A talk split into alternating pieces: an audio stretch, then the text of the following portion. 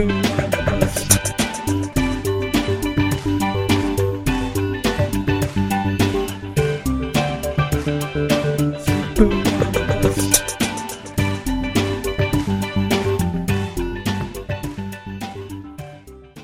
everybody, and welcome to The Sleeper and the Bust. This is episode one, number 130, and I am your host, Nicholas Minnix, and I am joined by everyone's favorite compadre, Eno Sarris.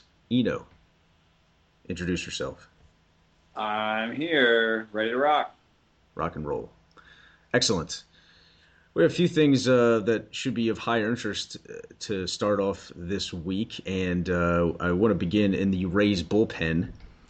Uh, specifically because Juan, Ovi- Juan Oviedo came up with a save on Monday. Uh, after this was after Jake McGee had pitched in the eighth inning, and after McGee had also registered a save on Sunday. This is a situation we talked about, obviously, considering that Grant Balfour has been demoted and they're going with a kind of a committee setup. Um, Balfour struggled, uh, I think, and was was the reason that uh, McGee had come in in the eighth inning, and now we're looking at a situation uh, bless you, that is clearly it's it's it's going to be unpredictable um, for a number of reasons, and we've already talked about the possibilities of Oviedo. I think it's encouraging to see him get that save uh, on Monday to kind of reinforce the belief that he seems like slight edge might be the best possibility there. Uh, but McGee also has, has has clearly factored in anything that has changed about your opinion of this situation. You know, it's a mess. I mean, I thought maybe Balfour would hold on to it the whole way through. And actually, I don't know that that's necessarily not the case right now. I mean, Balfour got the save right before that, and it was a weird one because it was a two inning save. Yeah. Um, and Oviedo pitched like the seventh inning.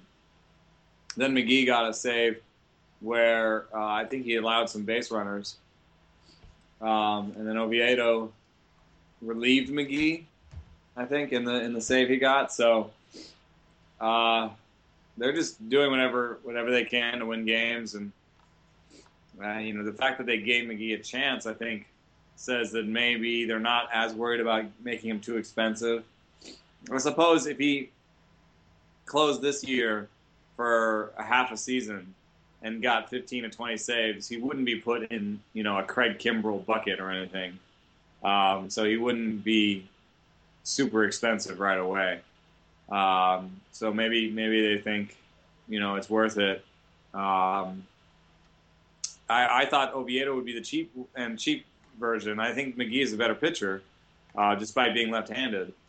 Um, so I think they probably think about all these different things and about how how likely they are to to to uh, be competitive this year and, for a wild card.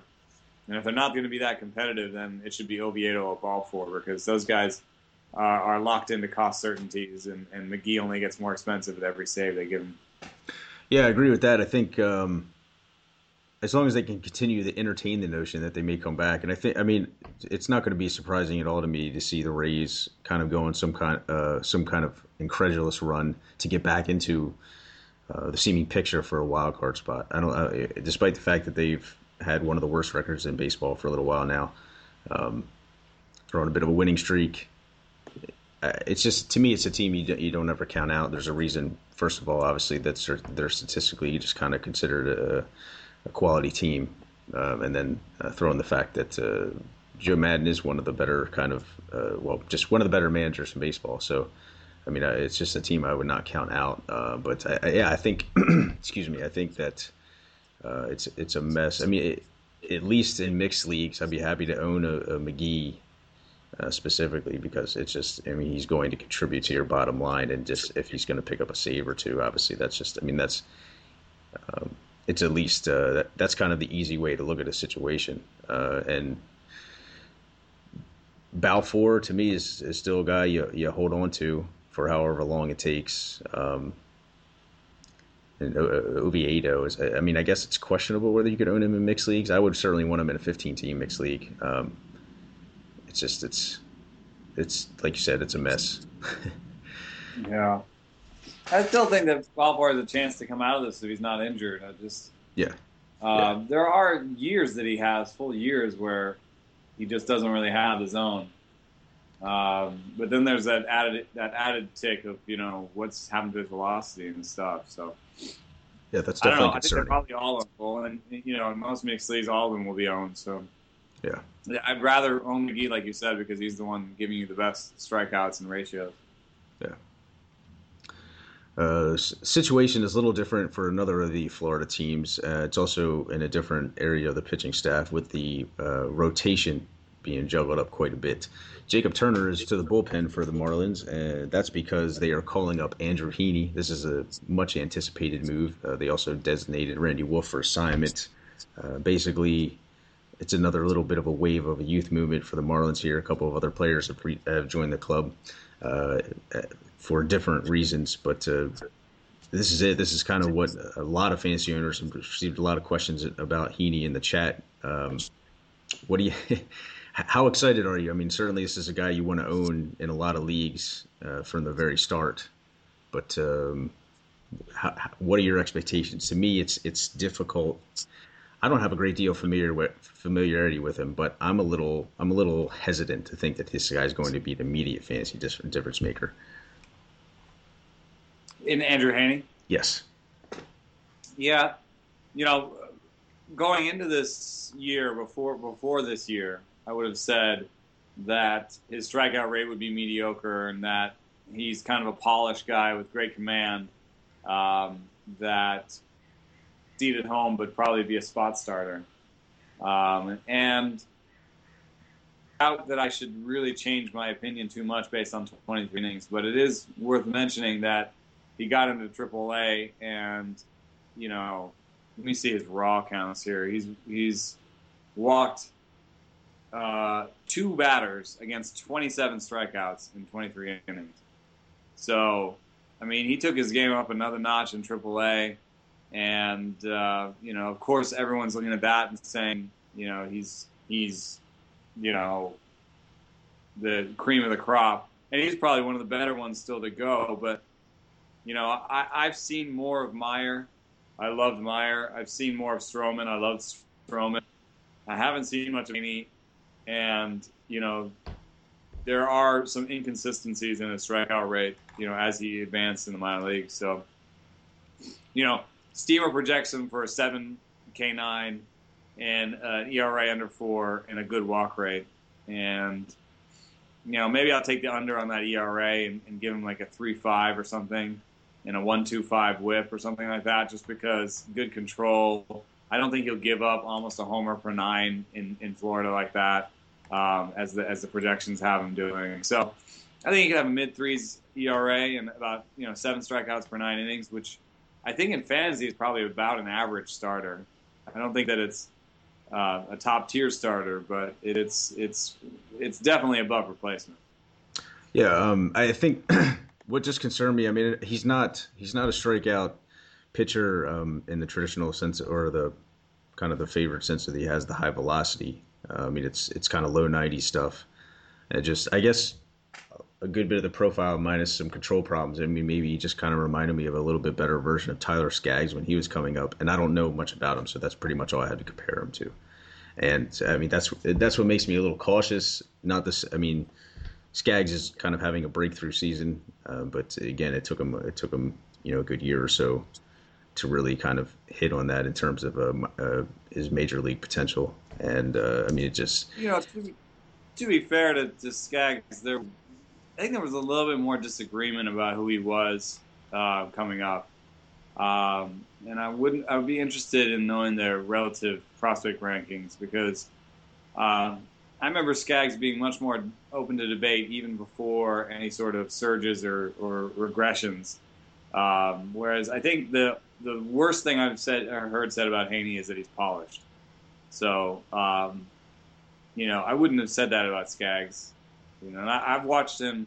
I watched him at 94 in the minor leagues and thought, "Wow, this guy's gonna be great. Got a big old curve, got a decent change, in 94 miles an hour." Then I watched him in the major leagues. He was 89 miles an hour, and I remember thinking, "This isn't gonna work at 89. It's gonna look like Barry Zito, old Barry Zito." And then he got it back up to 93 with the Angels, and uh, everything looks better. So I, I, I, I haven't heard as much of the sort of velocities up and downs um, with Haney, and you know I, I've heard from the beginning he just doesn't have a lead velocity, but he commands all three pitches, and he's and he's a polished guy. So Um, you know, I think the question is just how how good he can be, not necessarily how bad he can be. Okay, and that's certainly encouraging. I mean, it's I, regardless of whatever skeptic, skepticism is there, he certainly deserves some attention. Um, uh, trying to think of it. Would you? Here's a question because it's about to get to a rotation. Would you drop, say, a? I mean, I have I have Rubby De La Rosa in tout, and I considered dropping him first, but then I thought, you know, I think I think he's going to have a great start against Minnesota. And I'll, side note, I uh, forgot to click submit and change my lineup at the last minute, uh, so there were a couple of guys I left out. But anyway, um, De La Rosa had a fantastic start, and uh, and uh, I really like his upside, and it looks like he's a possibility. I mean, is there is there a certain pitcher in that kind of class? I mean, there's a question as to whether he's going to retain his rotation spot. Uh, what kind of what kind of pitcher would you drop? Uh, can you think of anybody off the top of your head for a shot at with a Heaney? Haney, I'm not sure how to say it. Yeah, that's a De La Rosa is an interesting one. I mean, the problem with De La Rosa is also that he averages barely over five for a start uh, all this year. So, you know, he's not going to get you many wins, and you know that's part of why you own him. He's going to get you strikeouts. He does have great stuff. I, and I'm kicking myself for not having shares of De La Rosa actually because I had him for so long, and I just thought, oh God, I can't can't deal with this Tommy John and taking forever to come back. So I now have no shares of him now that he's good again. Um, but I think I'm, you know, Haney has. I don't think he has much of an innings problem. Let me see here. Last year he pitched um, 94, uh, 100, 123 innings, so he can go probably to about uh, 150 innings this year, maybe 160 and uh, he's only pitched 70 so far. So I think he still has like 80, 90, 100 innings left in him. Whereas De La Rosa, I'm much more um, worried about, you know, how much he has left, how many innings he has left, and how many he's still getting and stuff like that. So uh, I think I, I, might actually make that make that, that drop. It's the kind of thing where I'd have both. I know that these those don't um, you know, Peacock, that that that level, I would definitely drop for him. Um, you know, if you're holding on to Salazar redraft, uh, if you make the move to Haney, at least you're staying in that sort of high upside area. Um, actually, please scroll through my uh, mentions. uh, Henderson Alvarez, I would drop for Haney. Ah, uh, interesting. because Henderson Alvarez has no strikeouts. Um, Zack Wheeler. See, Wheeler, I think I could drop for Haney. That's interesting. Wheeler, man, is not quite there, and I don't think he has enough strikeouts to make me, you know, stick with a 1.35 WHIP or whatever. Okay, I can see that. I personally, I like Wheeler. I and I'm probably at this point a bit of a slave to it, but I would probably I'd be I'd be much too hesitant to drop Wheeler, especially because he's already had the exposure and I like the velocity and things like that. I don't know if he's had any kind of uh, regression as far, or drop, I should say, in velocity. I haven't actually checked in a little bit, but um, just in general knowing his what I think is his potential, and maybe I'm overestimating him at this point, but I do like him quite a bit, and I would I would definitely be hesitant to. But you're getting into, I mean, yeah, that's there's a gray area there. There's a lot of upside with the guys we're talking about, but there's also there's some unpredictableness and some downside. Yeah. Um, there is some some more upside. Uh, uh, th- this purely, I wanted to bring this up because um, I think it's it's worth talking about. First of all, uh, the the Rockies option Juan Nicasio. Obviously, Tyler Matzek is up right now. We've already talked about uh, the Eddie Butler promotion, and he's on the DL. Doesn't sound like he has much of a serious uh, issue with the shoulder, and so he'll be back, yeah, sometime soon, relatively soon. Uh, but made me wonder. Uh, Jon Gray has had, uh, I mean, continues to kind of dominate at, at uh, in the minor leagues, and the the Rockies seem to be kind of moving toward this a bit of a movement as well. I mean, Nicasio has certainly not done anything to warrant his rotation spot any longer. Uh, they've already demoted Franklin Morales, for instance. So, uh, Gray, assuming that Matzek, I mean, it's going to depend somewhat on how he pitches, I'm sure. But uh, is this? I mean, this is another pitcher that folks have been anticipating. We know he's kind of that frontline potential. Are you picking this guy up? You waiting to see how it goes? If if he if he was to get the promotion, would you be uh, first in line?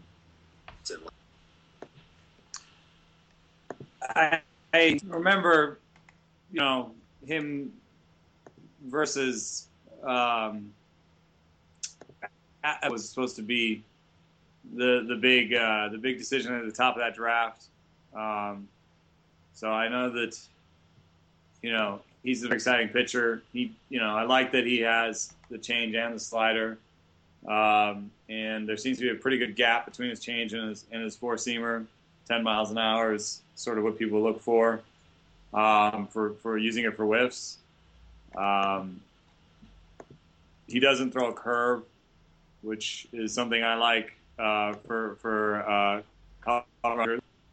Um, from what I heard, you know, the Rockers town, I was talking to the writers about about Eddie Butler, and uh, I think that um, uh, they're mostly happy about Eddie Butler, and they think that um, he could uh, that he could back. Back his shoulder feels fine. There's no problems there. So I think Eddie Butler is part of this uh, solution. Um, I think it's interesting that Jon Jonathan Gray lost a bunch of strikeouts in in Double A this year, much like Eddie Butler did. So I'm not going to um, say right away that um, you know it's necessarily that he couldn't handle uh, Double A because um, it could be that, like Eddie Butler, he was asked to work on on some you know particular facet of his game. So um, I, I, will put Gray a little bit behind Haney. I mean, what you might have noticed from my answers about Haney, uh, I kept coming back to the park a little bit in the, in the competition. You know, the very worst with Haney, you can start him at home against lesser teams, and you you don't you don't have that sort of nervousness. With Gray, you really have to spot start him at first. I mean, there's no way that I'm going to take him and put him into anything. Uh, even my 20 teamer, if I had Gray, uh, the first week he was pitching, I probably would still leave him on my bench um, because it's just the, the, the, the line is just it's. I mean, just look at Eddie Butler's first start. It was at home and he got rocked. So you know, these guys are playing in Colorado Springs. They do have an idea of what it's like, but you know, then to throw them actually into the fire in Coors Field, um, you know, I hear you a lot more on the sort of inconsistencies and the doubt and the maybe negativity when it comes to a prospect uh, when it comes to Jon Gray than I do with Haney, just because, you know, just because of that home park, really. Hmm. In uh, Tyler, it's interesting. Matzek was kind of the opposite when he was caught up and he made his debut in Coors Field and was dominant for what, what was it, seven innings? I think uh, he gave up no runs and struck out seven didn't walk anyone either. And uh, obviously, it was a different story against the Dodgers in his second start. Uh, not nearly as as effective. Um, gave up a number, uh, I think, ten hits in five innings, um, but and walked a couple. And I mean, it's it's certainly going to be a case where Matzek has to pitch his way out of that spot. Who knows how long they'll give him. Um, I mean, Gray intrigues me uh, simply because of his reputation against another, but yeah, I, I, have that same kind of hesitancy when it comes to any pitcher in Colorado, um, and I think uh, you know Butler is Butler is the more appealing of the two. Uh, obviously, it's probably easy to say considering that's kind of the way Colorado saw it, also. right. Yeah. But uh, uh, I mean, it's it's certainly it's talent to watch, regardless. And uh, in, in NL only leagues, at least you're certainly keeping your eye on these guys. NL only keeper leagues, or, you know, uh, for folks who can't pick up a player until he's exposed to the majors or something like that, whatever it is. Uh, the talent is, we've hit that period where the talent is coming uh, sooner or later. So uh, it's good to be on alert for that. Uh, I mentioned the Boston situation. Uh, Felix Doubront is pretty much near the end of his uh, rehab assignment. I think he, he had an okay outing in his last rehab start. and I mean, it appears as long as the Red if the Red Sox want to bring him back, he's ready. I know that Clay Buchholz is pretty close. He's going to make at least one more rehab start. Uh, he did not pitch well. Doubront has not pitched well. Brandon Workman has pitched pretty well, I think. And uh, De La Rosa, as we already talked about, he's he's had two great starts and two not so great starts. Uh, but this is it's it's clearly a, a, situation where Boston still views itself as a team that wants to get back to the postseason, see if it can repeat. Uh, Doubront has has to, I mean, to me, he's kind of the obvious candidate. I think as long when the Red Sox are ready to bring him back, uh, it'll probably. Uh, I mean, it could easily be in a bullpen role. They certainly don't have to get rid of one of the two kind of higher upside, um, well, not necessarily higher upside in the case of Workman, but uh, certainly more polished uh, right-handers. But uh, and then Buchholz, uh, they he was not pitching well before he went on the disabled list. But there's this, there was the speculation that there could have been whether it was something wrong physically or whatever. We've already talked about Buchholz on the show previously too, as a player who is he doesn't necessarily really appeal to either of us, and uh, that hasn't really changed. I mean, there's certainly there's going to be the possibility, for instance, if he was dropped, uh, that he worked on something mechanically, and so he's ready to kind of turn things around because that was a big focus on his uh, once he went on the disabled list with this. I mean, frankly, it looked like a phantom injury. So I think that that's it's easy. It's it makes sense to speculate there. Um, but yeah, I mean, Doubront looks a little bit more hurt. Um, I mean, he's down to the, the uh, worst velocity of his career. Uh, let me see the other. Uh, the other quick way to look is zone percentage. Although his zone percentage is actually the best of his career, so um, who knows there. But anyway, you know, dropping from 93 miles an hour to below 90 in two years, um, I think is is indicative of something being wrong, and it also uh, points to just how you know thin the ice is that that Doubront is on. I mean, when he, three years ago when he was 93, he struck out nine. He struck out a batter per inning, you know, and since his strikeout rates dropped every year, and you know, with the control that he's got, the command that he's got, he needs that velocity. So I think I think he's definitely headed to the pen. And I think that there's almost no way that I look at Rubby De La Rosa and say, okay, we're going to sit that guy and bring in Felix Doubront as a career ERA of 467 and, you know, over 404 innings. And, you know, for what it's worth, F, you know, his FIP and his other numbers are also over four. So I don't, I don't think that Doubront's pushing him. Uh, Buchholz is another story, but um, and I, I, it's, it's really interesting because I really like Allen Webster too, and mm, me too. You know, got Anthony Ranaudo. Most people talk to think that Anthony Ranaudo is is going to be in a trade. So the, the best trade package is something like Ranaudo and Betts if they really want to uh, go get someone like Samardzija or something. So um, you know as it is, I think if he's not out of innings, he's ahead of Workman just on stuff. And uh, so, therefore, it might be Workman that uh, loses his spot to a healthy Buchholz, which may never come. yeah, there is always a possibility that there's never such a thing as a healthy Buchholz. And and it, and there are many there are many little plays on words you can make there. Yeah, I think you need to rush to pick up New Doubront. Yes, yeah, I wouldn't be in a rush to do that. And and I mean the the Red Sox, they are it's a team that is it's a little bit in disarray for for one that views itself still as a, I mean it's it's clawing. I, I feel as if my feeling about this team is that it's clinging somewhat desperately to and and um, I mean, justifiably, uh, you know, they it's it is a roster that largely, uh, I mean, other than the loss of Ellsbury and the and the mix that they have now, I mean, it's it's it's quite a bit the same as the team that won the World Series. I mean, it's just it's and it's an AL East that's certainly winnable, um, but it's just it's it's such a team in disarray at the moment. Um, with Shane Victorino on the disabled list, and they're starting Brock Holt in center field tonight. Uh, the the Grady Sizemore experiment has ended. They designated him for assi- assignment. Um, there's been talk. This is something we talked about with uh, special guest Larry Schechter a bit on Sunday. I mean, he's an avid Red Sox follower. I thought he might have some in, insight. Uh, Will Bro- Middlebrooks is supposed to get some time, and uh, or possibly is going to get some time in left field on his minor league rehab assignment. Uh, they've called up Garin. You're going to have to help me with this one, Eno. I know that you're a pronunciation master. Come on, is it Garin Caccini, uh? I think it's Caccini, but uh? Cecchini. I'm going to go with Cecchini. That sounds Cecchini right to me. That sounds fantastic. I think uh, I'm going to go with that as well. Um, I, he's a prospect you want on your radar. I, I, mean, I don't think that this kid is going to get some playing time. Um, I mean, uh, my guess is, I mean, uh, Stephen, the Stephen Drew, Xander Bogaerts, essential uh, Bogaerts, essentially the platoon there.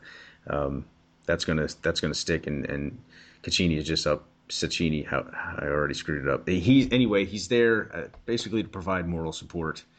Um,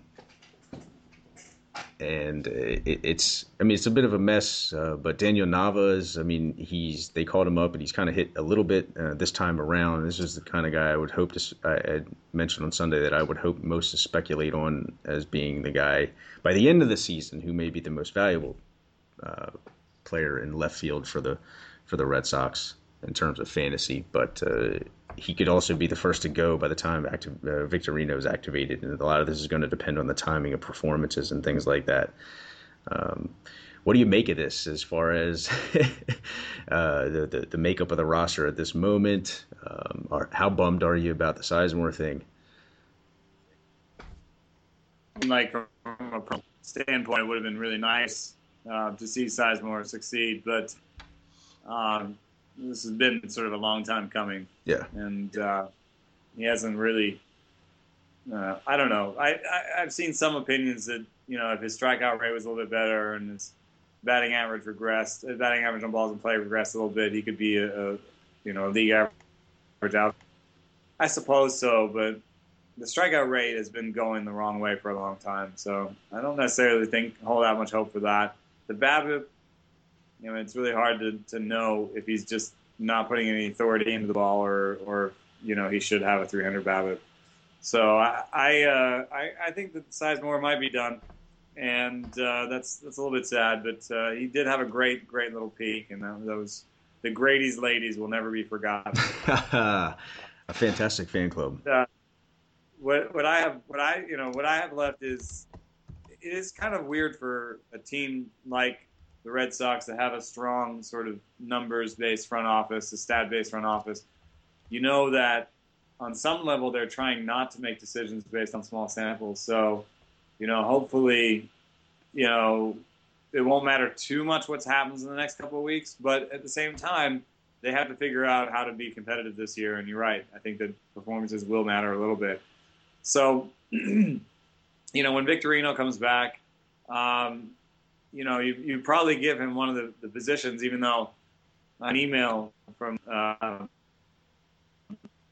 my friends and uh, and uh, you know competitors in, in, one of my longest leagues. I have an email from him. He's talking about Victorino, in another league, and um, let's see. He says, "Is Victorino droppable in my 12-team league?" And we kind of go back and forth, and then you know Him, you know, what's wrong with Victorino other than his hamstring, and he says uh, he's always hurt.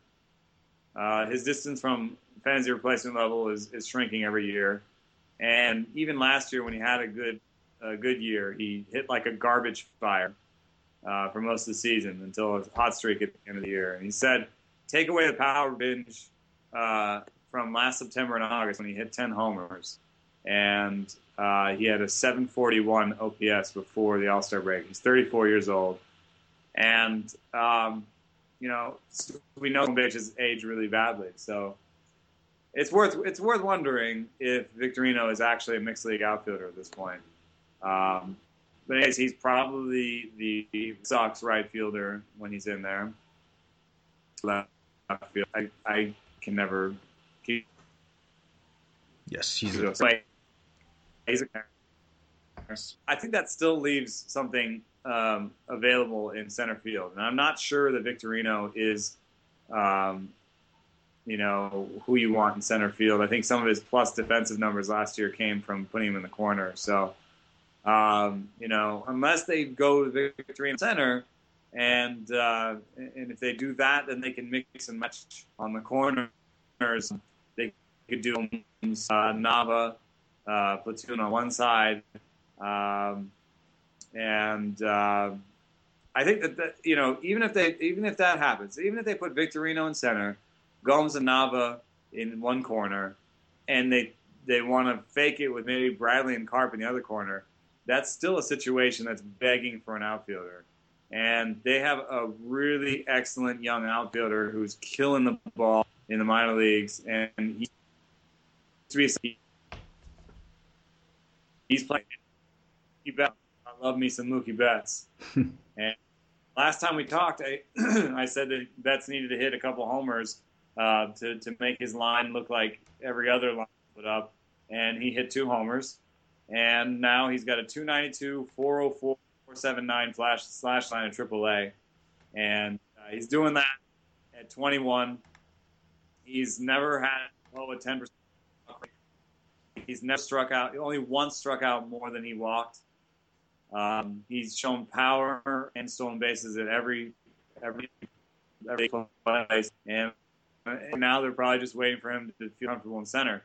But if they bring Victorino up, you know what they could do is, you know, okay, Vic Victorino, you're going to try out center for a little bit. We'll see if you can actually do it. We're going to do Gomes and Nava left.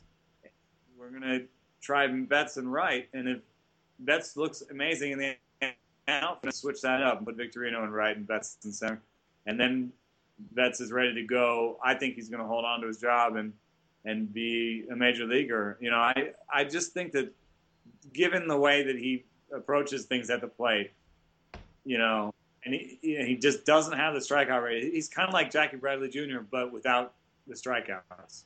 So I think I think he'll he'll be good. I think he'll be really good.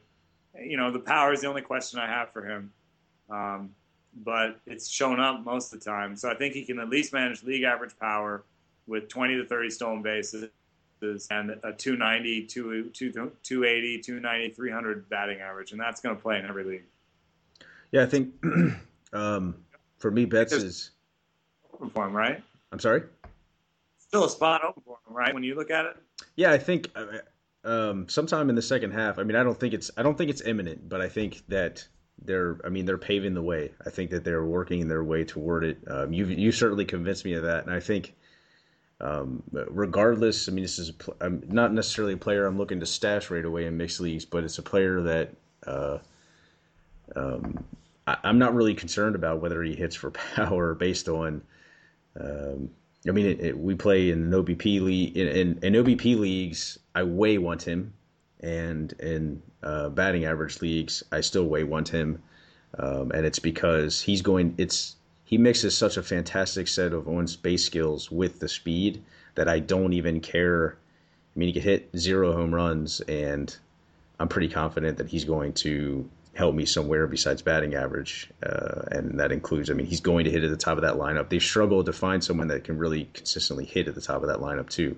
Uh, they tried a number of different players up there, so I, I think that it, the situation is eventually begging for them to make that move. It seems, and um, when they do, that's that's it's certainly a player I want to own, especially uh, in leagues where I'm I'm hurting for speed. Uh, but I would want him regardless because he's going to be a commodity, and you shouldn't let someone else get him. Yeah.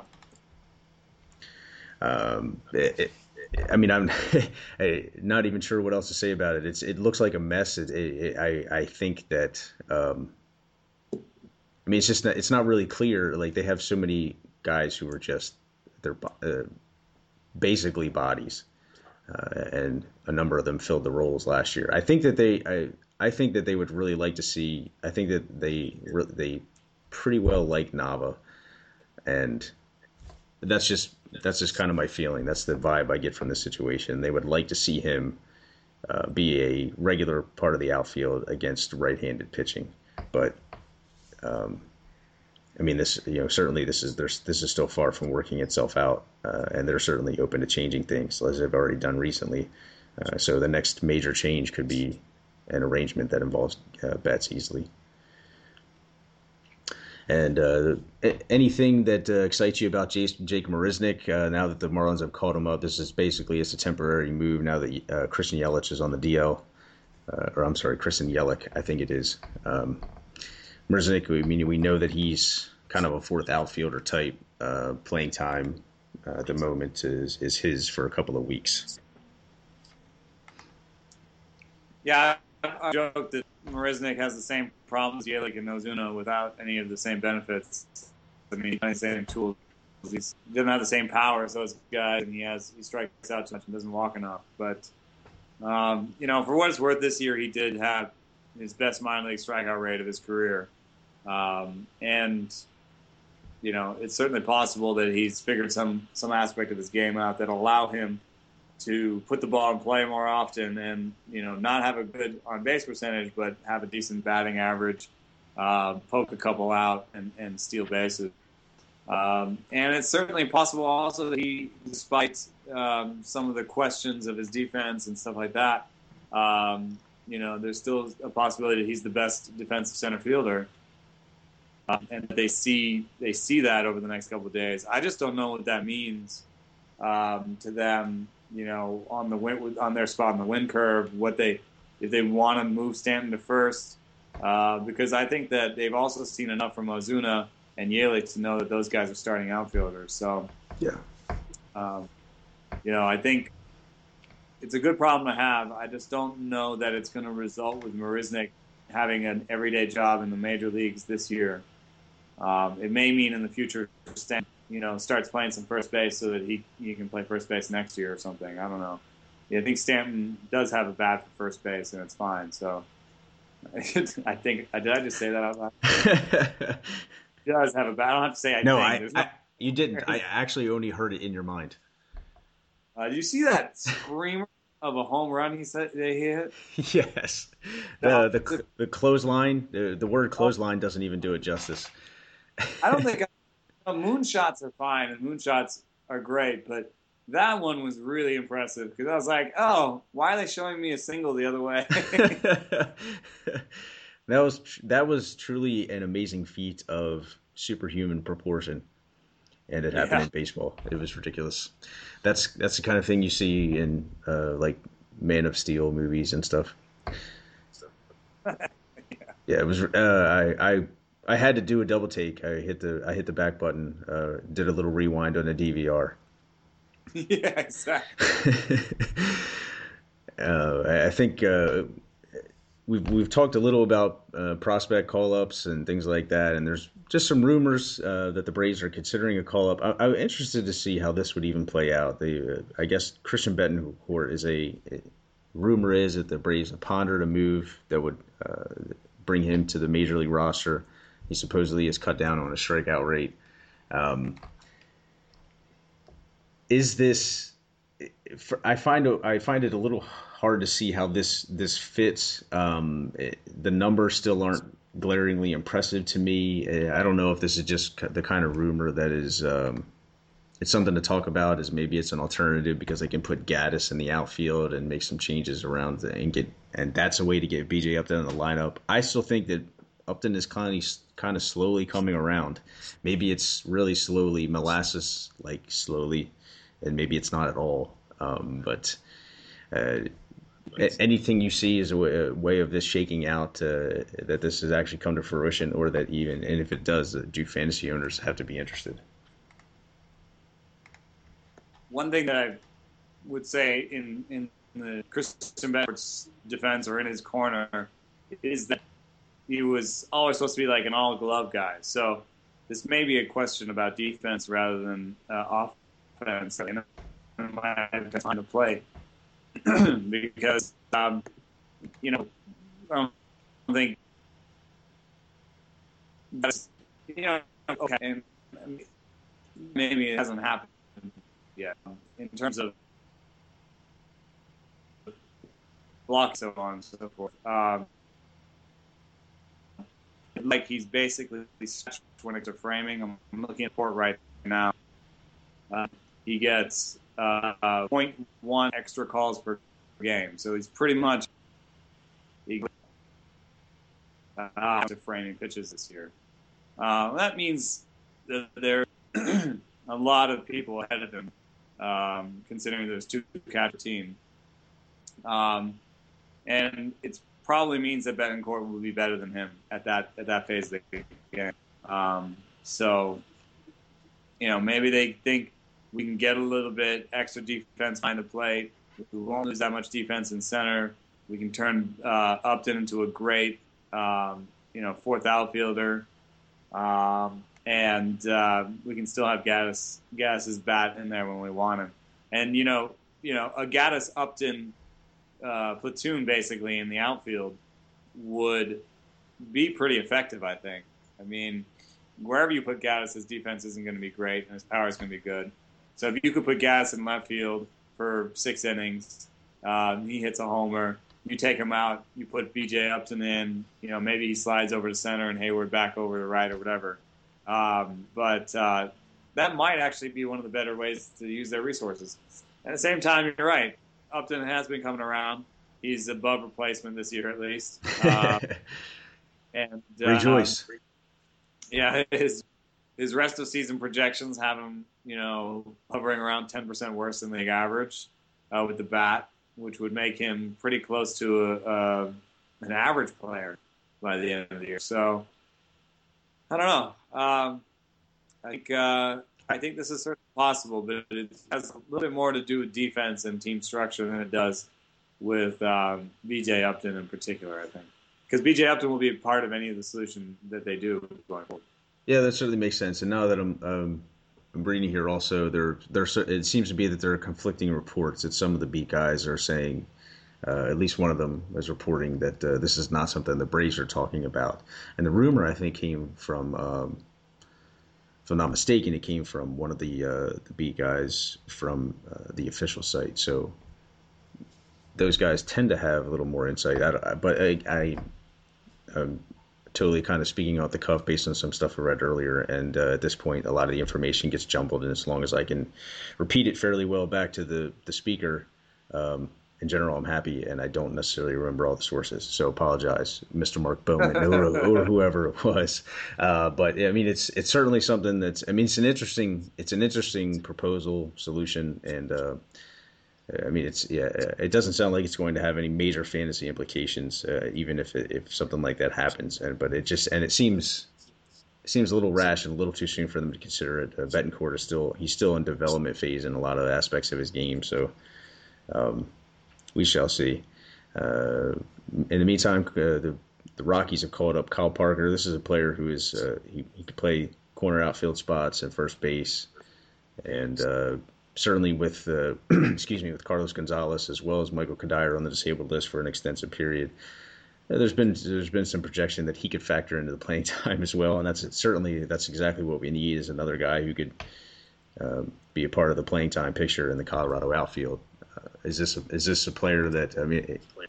anytime a guy gets caught up and he and he hits pretty well uh, and he plays for Colorado, I think NL only managers of their fantasy teams have to be interested. How interested is the question?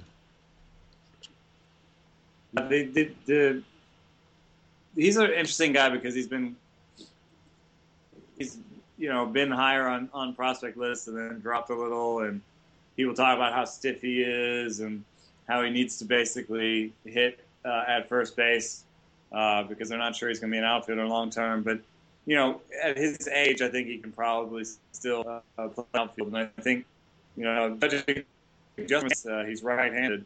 I think he's probably going to be in a platoon with Corey Dickerson because when I've seen the use of Corey Dickerson, he's been mostly in there against right-handers, so they could use, um, you know, whether it be for Dickerson or um, sort of platoon with um, Stubbs in center.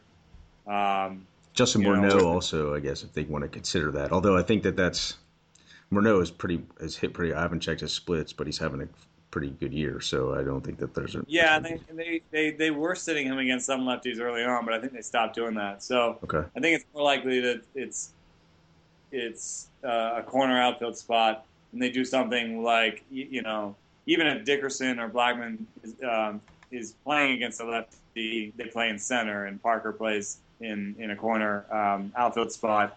to spell um, some lefty against the lefty. So um, that doesn't really leave a lot of opportunity for uh, most fantasy leagues.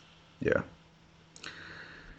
Yeah, I think. I mean, he's strictly an NL only commodity until further notice. Um, so, and that's. Uh, I, I think it's the best place to leave it because I want to get to the most. To me, this is the most exciting news of the day, especially for fantasy purposes. Uh, the Rangers have signed Carlos Pena to a minor league contract. And now moving on to some other topics. Um, really, I guess reality is, is I mean, there's always the opportunity for playing time there. But Carlos Pena, I mean, he was, you know, what is he, 38 million years old now? Um, and even yeah. I know the glove at this point is not is not even close to plus. The last time he played with uh, Houston and what was it, Seattle or wherever wherever else he got like a, a the, I'm sorry with the Angels, he got a kind of a last ditch effort to hang on, and the defense wasn't even playing well. So, um, I mean, anytime a guy signs in with the Rangers and there's and there may be playing time available, course, you, you may want to pay attention. But I, I, I, just don't see this being something. I mean, I think the Rangers are just desperate to sign a guy who is, you know, could turn out to be, uh, you know, maybe they do strike a little bit of gold here as the season comes to a close. You know, there's, a, there's that Brad Snyder spot. Yeah. um, you know, honestly, I mean, there's there's there's a spot against uh, I think against righties in in um, in at first base. So um, there's actually space for him in, in, in Brad Snyder's. I'm surprised they they call Brad Snyder, but uh, they did, and so that's that's what's going on, I guess. Uh, now I'm glad that I have Endy Chavez in utility instead of Brad Snyder in my LABR squad. Oh God. well, congratulations! I would like to say on your championship. It's destined. yeah, right. Chavez all the way to the top. It's not well. Snyder's actually a left-handed hitter, I guess. I mean, there's, I think, um, which surprised me. Uh, I mean, I think, I, I, think, first of all, they're crossing their fingers since Mitch Moreland is going for his third opinion on his ankle. Uh, so the first two were clearly not enough to convince him that he needs a serious um, type of surgery on his ankle. Uh, but I, think, excuse me, I think I think you're contagious even through the computer. uh, I mean, it's it's frankly, it's just disappointing that it's a mess in in Texas because the lineup could be so good otherwise. But um, I, I, have yet to see anything from Carlos Pena. I haven't seen anything from him in the last two years. I think that this guy is worth holding on to in fantasy. If anything, he's more of a liability. So, right. uh, but uh, I mean, you can sometimes say on base percentage leagues, but really his strikeout rate has got it just tanks his on base percentage too. So it's he's yeah he's barely usable anyway. Yeah. um, before we uh, close out uh, the the session uh, for episode number 130. Did want to talk about a couple of requested topics, and this is one actually I'm going to I'm, I'm going to be looking at this. Uh, I, I, typically write about the catchers here, and I've been really intrigued by this, but uh, haven't had, had a chance to really look at this in depth. Um, a, a, a, reader slash listener asked us uh, about Wilin Rosario, and at this point, what's what's the deal with his numbers? do we do we have any concerns about whether there's a platoon split issue? Uh, and what you know, kind of what is a what is outlook for the rest of the season, and uh, also I guess this person is you know wondering what the comparison is in terms of uh, as it relates to Derek Norris. Maybe you have an opportunity to drop one for the other. I don't. I'm not sure exactly what the idea was, or maybe a trade or something. But uh, point is, is that Rosario is obviously clearly disappointed. It's, I mean, it's player judging from Eno's and the groups, or I'm sorry, the consensus Rotographs rankings of the catchers. Uh, I, have I've been leaving Rosario kind of in a top tier position. I mean, I, I, I haven't seen anything particularly alarming other than that the output has been disappointing, uh, and it's a great obviously it's a great run environment. Uh, but I mean, uh, sooner or later there's there's there's something to this. Uh, are you concerned that there's not going to be some kind of major turnaround here? Um, and uh, if you're not, why is that? Well, I never. One thing is I never thought of because having your uh, D hitter. I mean, I thought of it it's funny too because I thought of him as a worse hitter because of his strikeout rate, and then he improved his strikeout rate, and his batting average went down. So, um, you know, I see what people were talking about this year. He's hitting 195 against righties and just totally mashing lefties. Um, but I caution against um, one year uh, uh, yeah, platoons just because that's small sample. You know, 120 plate appearance not very big for platoons with. So if you look at his career, um, he's got a 246 batting average, uh, 176 ISO against righties.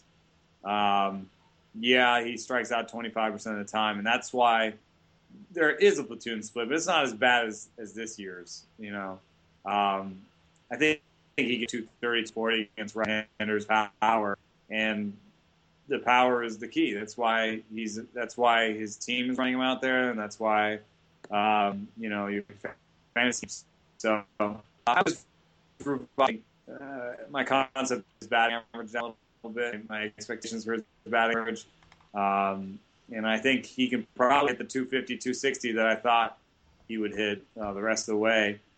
And you know his power's still there. He has the same ISO almost as last year he would be, you know, basically on pace to do exactly what he did last year. So, um, I think uh, just I don't think he was ever a 290 hitter. Yeah, I think that's fair. I mean, uh, we we certainly should have had uh, lower expectations about his average coming into the season uh, because I mean even even in the minor leagues he he didn't uh, consistently put up a good batting average and I think that that's I mean the power is the one thing you know you can rely on. He has a lot of that. Uh, really struggled. I mean, in the power department early on, but it's kind of come on a little bit there lately. And it could be a question. I mean, he's had he's dealt with a little bit of some nagging health issues, and that's not going to be uncommon for a lot of catchers. So, I mean, I'm not overly concerned about the platoon split thing. Uh, same as you. I think. Um, other than the fact, I mean, there certainly could be the case where they figured out uh, right-handers have figured out kind of uh, what is the way to attack him, and uh, you know sooner or later he figures that out as well, and just kind of uh, you know becomes a little more patient against him. It's not going to result in any kind of huge rebound in his batting average against him per se, but um, I mean it's a maturing player. Uh, I think you know it, he's he's missed a little time this season. Uh, overall, I still think he gets on pace easily for what he did last year in the home run department, in the power department. So, um, you know, with the Norris thing, I, I, I you know, I prefer Norris in real life, um, but I'm, I, still prefer Rosario in, in fantasy. And the, the, the, point being that, you know, Norris's team is actually platooning him right now, and he's playing mostly against lefties, so that just kills his plate appearances things. And I know he's right on the cusp of being mixed league relevant, and I love what he's done, and he's really cut his strikeout rate, and I mean, he's done a lot of things that are really great. I wonder how many of those things uh, were so great because he's basically just been facing lefties, um, and if his numbers will get much worse when he faces righties. But I think at some point the, the A's are probably going to take the shackles off and let him face more righties. Um, that's actually I hate to cut you off, but I'm going to, and it's because it's, actually that's uh, Norris uh, wrote about Norris. The question about Norris is what made me look into him first, I guess, and um, they have they've actually been playing him against righties a good deal. I want to say that he's got a roughly and again we're we're talking about small samples because of him, but they've been they've been using him against right-handers and both the peripherals and the results have been pretty solid against right-handers this year. And he has a really long track record. Uh, you can check out the article today, and he, he has a really long track record of performing pretty well against right-handed pitchers in the minors.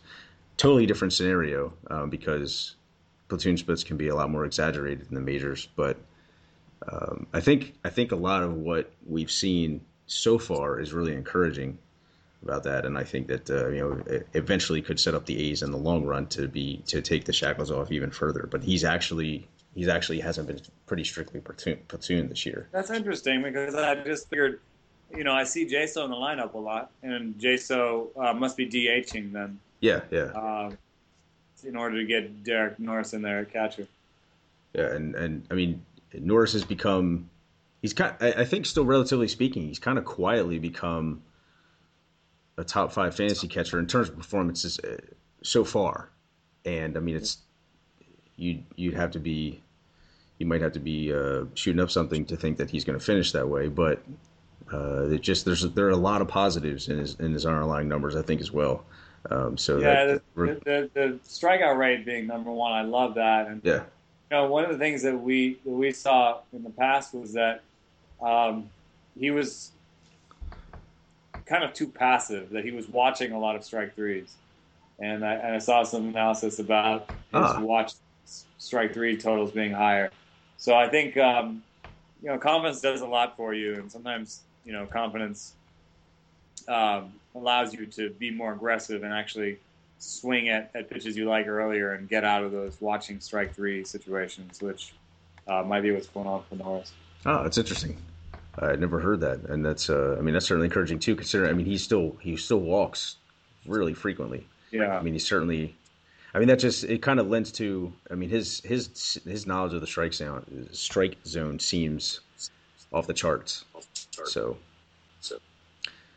uh, that's uh, probably just a little bit, a little bit more fuel for the fire to kind of.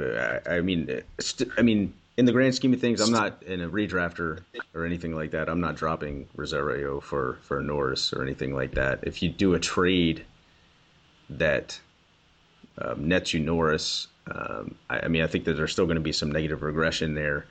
It may not hurt you as much, but I think still, I mean, it depends on what you're getting back as well. I mean, assuming this is some kind of Tanda situation and um, you know if, if you're getting a big piece in place of, and, and someone else is banking on or is buying low on Rosario, I mean, you're you're kind of selling low on him. But because I, th- I mean, I think the numbers will end up pretty pretty good when all is said and done in the power department. Uh, we've also been asked about Albert Pujols. Some concerns. I mean, obviously he got off to a well slow start at first, the first couple of weeks, but then kind of exploded and was actually up over around 300 for a, a short while. And the home run total is, I mean, that's at this point, that's what he you can basically you're relying on him for. He's got the 16 home runs, uh, and he's batted about two, uh, yeah, just about 250. He's at 257. Uh, but Reader's been concerned about his uh, fly ball distance uh, and uh, fly ball rate, things like that, and he's he's hitting a ton of infield flies. Uh, do we see any kind of? I mean, he is. Uh, we had another comment to respond to that, and basically, it's true. He is. He is, for um, for lack of a better way of putting it, he is. He's basically has earned his low BABIP. But the question is, is you know, are we going to see some corrections here? And I mean, for me, it's a, it's it's uh, in a, in a positive sense. Are we going to see a, a, a healthy rebound in batting average and things like that? And I think, given given the way that Pujols is kind of evolved as a player. I think, I mean, if you haven't set the ceiling a good bit lower at batting average to begin with, um, you're probably overestimating. But I mean, overall, I mean, he, I, I, I, don't think he's going to continue to hit pop ups at what at 15% of the time or anything like that. Um, actually it's, it's around 18% uh, and he's always been kind of around 11 12 13 i mean i think that it's a case of he's still a player he missed a good portion of last season. Uh, he still has a fantastic uh, still has a pretty fantastic uh, hitting skill set. Uh, it's just maybe it's a case where he's going through struggling through some things and it's going to take some adjustments but he's hitting for power. Um, I, I, think the fly ball distance thing is probably just kind of a an effect of of uh, the combination of the infield flies and things like that. I mean, that's going to drag it down. I don't think that I don't. I haven't seen any reason to think the power has declined too much. Uh, what are you, you have any thoughts on them yourself? Yeah, we need to do a little bit more research on how quickly batted ball rates stabilize beyond uh, ground ball fly balls. But um, you know, considering that ground ball and fly ball uh, stabilize pretty quickly, I think maybe we can say it's been a it's not a great year for him infield fly ball wise, rate wise. And if you actually look to earlier in his career, he did have some bad years with it. Um, and you know, most most careers go in a bell curve. So I think he, in a way, he's returning to some of the issues he had uh, early in, early in his career. It didn't turn out to be such an issue for him. Um, uh, batting average wise because he was stinging the crap out of the ball back in those days. um, and I don't think he has the same power that he had those days. So, um, you know, I'm not comfortable projecting him at 300 the rest of the season. Oh yeah, no, I wouldn't. I, I think that even 285. Um, his 2012 um, batting average might be a little bit much, but um, you know, and I actually, I do think this is the last good time in a in a dynasty league to sell him. He's 34 years old. You know, it's only going to get worse, and someone might look at his batting average on balls in play and think it's it's going to get better the second half, and um, he's showing the power and all that, and forget all the injuries and stuff. And an injury could happen tomorrow to a 34 year old like Pujols, and how he's he's he's really playing hard. So I, I could see him, you know, doing something to himself. So I really I think this is one of the best times to sell him. If you if you are at all out of it, um, I think this is the time to to sell um, uh, to to sell Pujols for sure. That's a. I think that's. I mean, some great advice. I like. I like that quite a bit because, I, yeah, I was optimistic about a rebound this season, by virtue simply by virtue of the fact that Pujols was, by all accounts, um, including um, all, all, his uh, reported levels of workouts and things like that, uh, and he was not limited really in any way in spring training, other than they just kind of limited his exposure early on. Uh, totally as a precautionary measure. Uh, that this was going to be a rebound because uh, the health was there, and I believe that. But again, like that made him kind of a, an okay guy to target in drafts, and not necessarily. You know, somebody you're banking on still for the long term. I mean, it was a it was a strictly kind of in a vacuum but good buying opportunity uh, relative to the rest of the field at first base. Um, but you know, right now he's he's I'm not sure exactly where he falls in the in in rankings of first baseman. Uh, I'm certainly happy. To, uh, I mean, he's. I think he'll end up. He should end up with 30 home runs. Um, but I wouldn't. I mean, I wouldn't expect him to end up with a batting average above 270. And certainly, I you know, easily see it staying about where about where, where it is. Because ultimately, I think. I mean, even if there's a little bit of a, kind of a die down as far as uh, the uh, the infield fly, fly ball rate goes or anything like that, it's just it's it's, it's he's not nearly as consistent. He's not the machine anymore. I think that's that was kind of something hard. It was it was hard to get used to a couple of years ago, but I mean, that's yeah. I mean, not the player. This is that rebound that you wanted, and and you get it, but it's not. You know, he's not who he was. Right. right. And if somebody still thinks, okay, well, now that he's now that he's healthy again, uh, maybe he can give me a few more good years. And if you can trick someone to think or you know, of taking advantage of somebody thinking that, then that's it's probably not a bad time to do it. And speaking of uh, aging players, uh, Matt Holliday also. But, uh, I'm sorry. Go ahead. I will have to do Matt Holliday uh, next time oh. um, because I got I really got to go. But I do um, want to um, say that uh, I you know I, I am really saddened um, uh, to hear about the the, the the passing of uh, the the Padre legend, and um, and uh, I'm, I'm, sure you've seen a little bit uh, of this in San Diego. Yeah. But um, you know, people really love Tony Gwynn, and um, I always just thought of him as you know the poly uh, you know saying I, I I. I think I think it was Gil, uh, and, and it's a guy who you know hit, um, you know, so often so well and and for so long, um, being described as having a giggle. I think um, does a, a, decent job of uh, of uh, encapsulating what was so great about Tony Gwynn. So I just wanted to pay my respects to to uh, and uh, say this.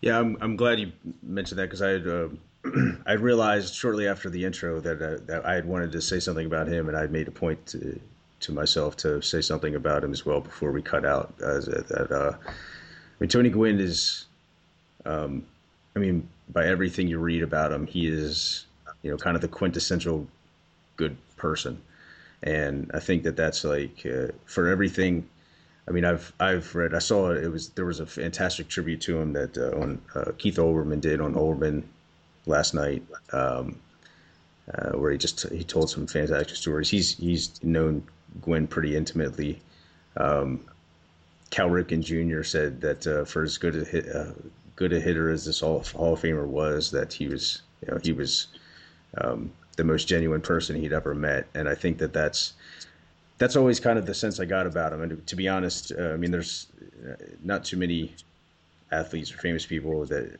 I mean, I guess I don't I don't want to sound cold, but I don't you know those things don't really affect me. But Tony Gwynn is kind of guy I think that I grew up watching him. He was one of my favorite players uh, that wasn't on my favorite team, and I always enjoyed watching him. And uh, I think that he's one of those few people that, uh, without you know knowing personally, that you might be able to kind of get a little choked up about. I mean, he was. Um, it just seemed like a phenomenal person, and uh, I think that that's ultimately the best compliment you could ever receive. And I think it's just it's the world is definitely uh, a little less of a better place now that Tony Gwynn isn't with us any longer. So, um, yes. Yeah, I, I, would recommend also a uh, there's a piece on Deadspin uh, by a former Bat Boy of his that's that's really touching. So excellent. We'll have to check that out. Thank you all. Lights and uh, drink a craft beer for Tony Gwynn tonight. Absolutely. Thank you all for joining us for uh, episode number 130 of The Sleeper and the Bust. Uh, this is Nicholas Minnix, and uh, have yourselves a good day.